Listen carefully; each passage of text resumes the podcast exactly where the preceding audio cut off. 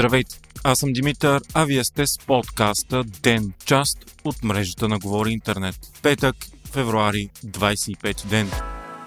Войната в Украина продължава с пълна сила. Основните бойни действия в момента са в столицата Киев, където руските специални части напредват, а градът е обстрелван с ракети. Очевидно целта е да бъде обезглавено украинското правителство и командване. Руското военно министерство обяви, че вече е завзело летището в киевското предградие Хостомел и е започнало да разполага десантни части там. В сражението били неутрализирани 200 украински войници, които Кремъл нарича националисти. Кметът на Киев, Виталий Кличко, обяви, че градът е преминал в отбранителна фаза. В публикации в социалните мрежи мрежи се появиха кадри, които показват руски бронирани машини, движещи се по улиците на украинската столица. Украинците се готвят за тежки боеве, а правителството вече призова гражданите, които искат да се включат в тях, да приготвят коктейли Молотов срещу бронираните руски машини. Очаква се те първа предстоящата битка за Киев да е безпощадна. Вече 18 000 украински доброволци са получили оръжие и ще се включат в нея. В градът влизат и множество бронирани правителствени машини, които ще се включат в защитата. По-рано пък руските военни сили са превзели ядрената централа в Чернобил. Министерството на отбраната на Русия заяви, че въздушно-десантните войски изцяло контролират територията на ядрената авария от 1986 година и че е постигнато споразумение с украинските военни за съвместно гарантиране на сигурността на реакторите и саркофага. Към момента официалните украински данни посочват, че загиналите войници и цивилни са 137. Тези числа обаче че вероятно са силно занижени. Според разузнаването на Великобритания пък, руските сили към момента са загубили приблизително 450 войници и значителен брой техника. Тези данни обаче не са потвърдени от Кремъл. Според Министерството на отбраната на Украина, убитите руснаци са дори повече над 1000 души. Междувременно в множество медии се появи аудиозапис, показващ героична постъпка на граничари, пазещи малък украински остров в Черно море. На записа се чува, че руски боен кораб предупреждава граничарите да оставят оръжието и да се предадат. Те обаче отказват и казват руски кораб върви на майната си. След мощен обстрел всички 13 украинци са били убити.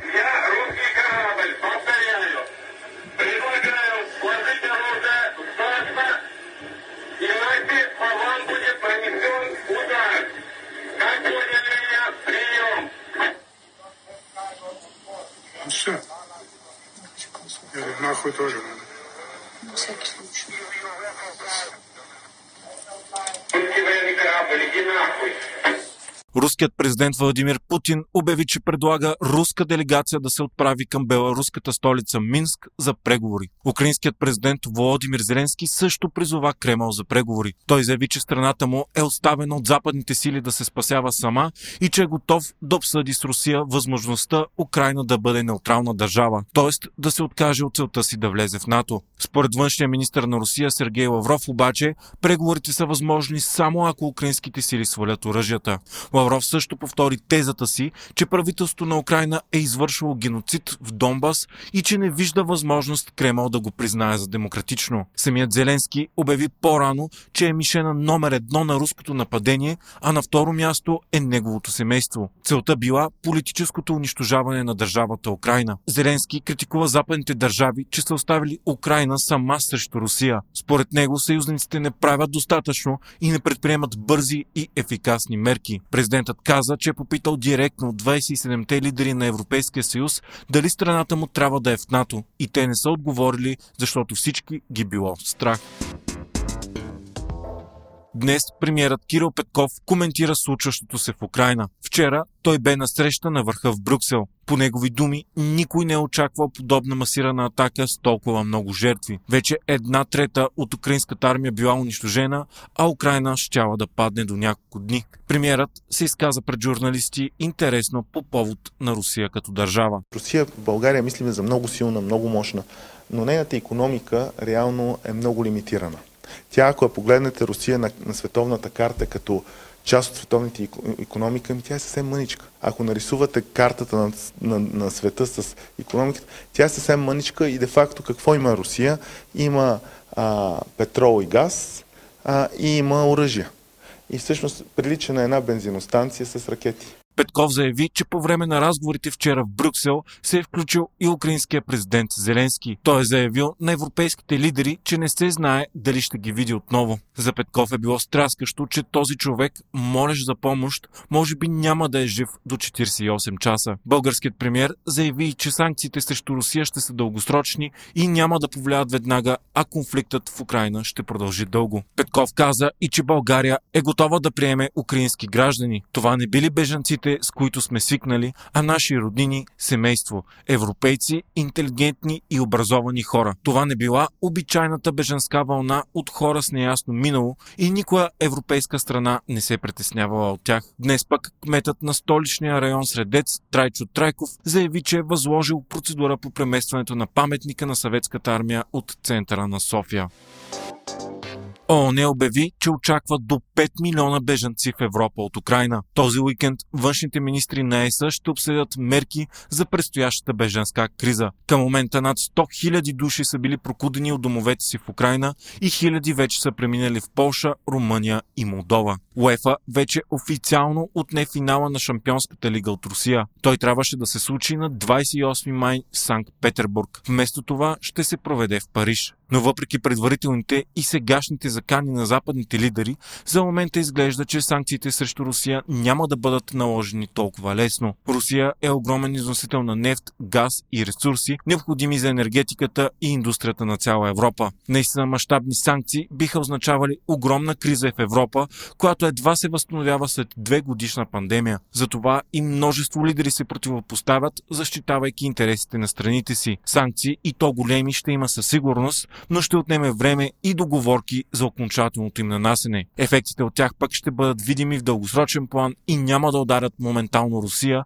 която освен всичко има големи резерви. Над 600 милиарда долара във валута и злато, които биха и позволили да продължат войната и да омекотят краткосрочно ударите от санкциите. Страната също засилва економическите си връзки с изтока и особено с Китай. За военна конфронтация пък не може и да става дума, тъй като ако НАТО се намеси с бойни действия в Украина, това би било равнозначно на ядрена война и взаимно унищожение цял свят хиляди хора протестират срещу войната в Украина пред посолствата на Русия. Най-впечатляващо обаче бе, че неизвестен, но голям брой руснаци излязоха на масови протести в над 50 града на страната. Това става въпреки пропагандата по медиите, затегнатото полицейско присъствие и заплахите на властите, че организатори и протестиращи ще бъдат арестувани и съдени. Кремъл отговори остро на протестите в собствената си страна и само към момента са задържани над 1700 500 души. Стотици руски общественици, интелектуалци, културни дейци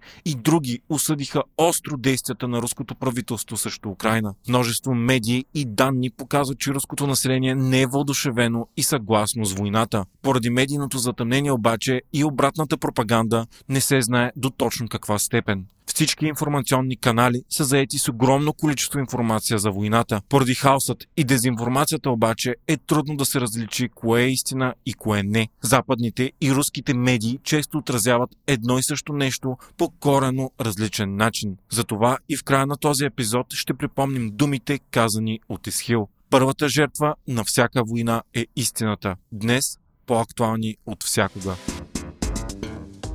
Вие слушахте подкаста Ден част от мрежата на Говори Интернет. Ден е независима медия, която разчита на вас, слушателите си. Ако искате да ни подкрепите, можете да го направите, ставайки наш патрон в patreon.com Говори Интернет, избирайки опцията Дедник.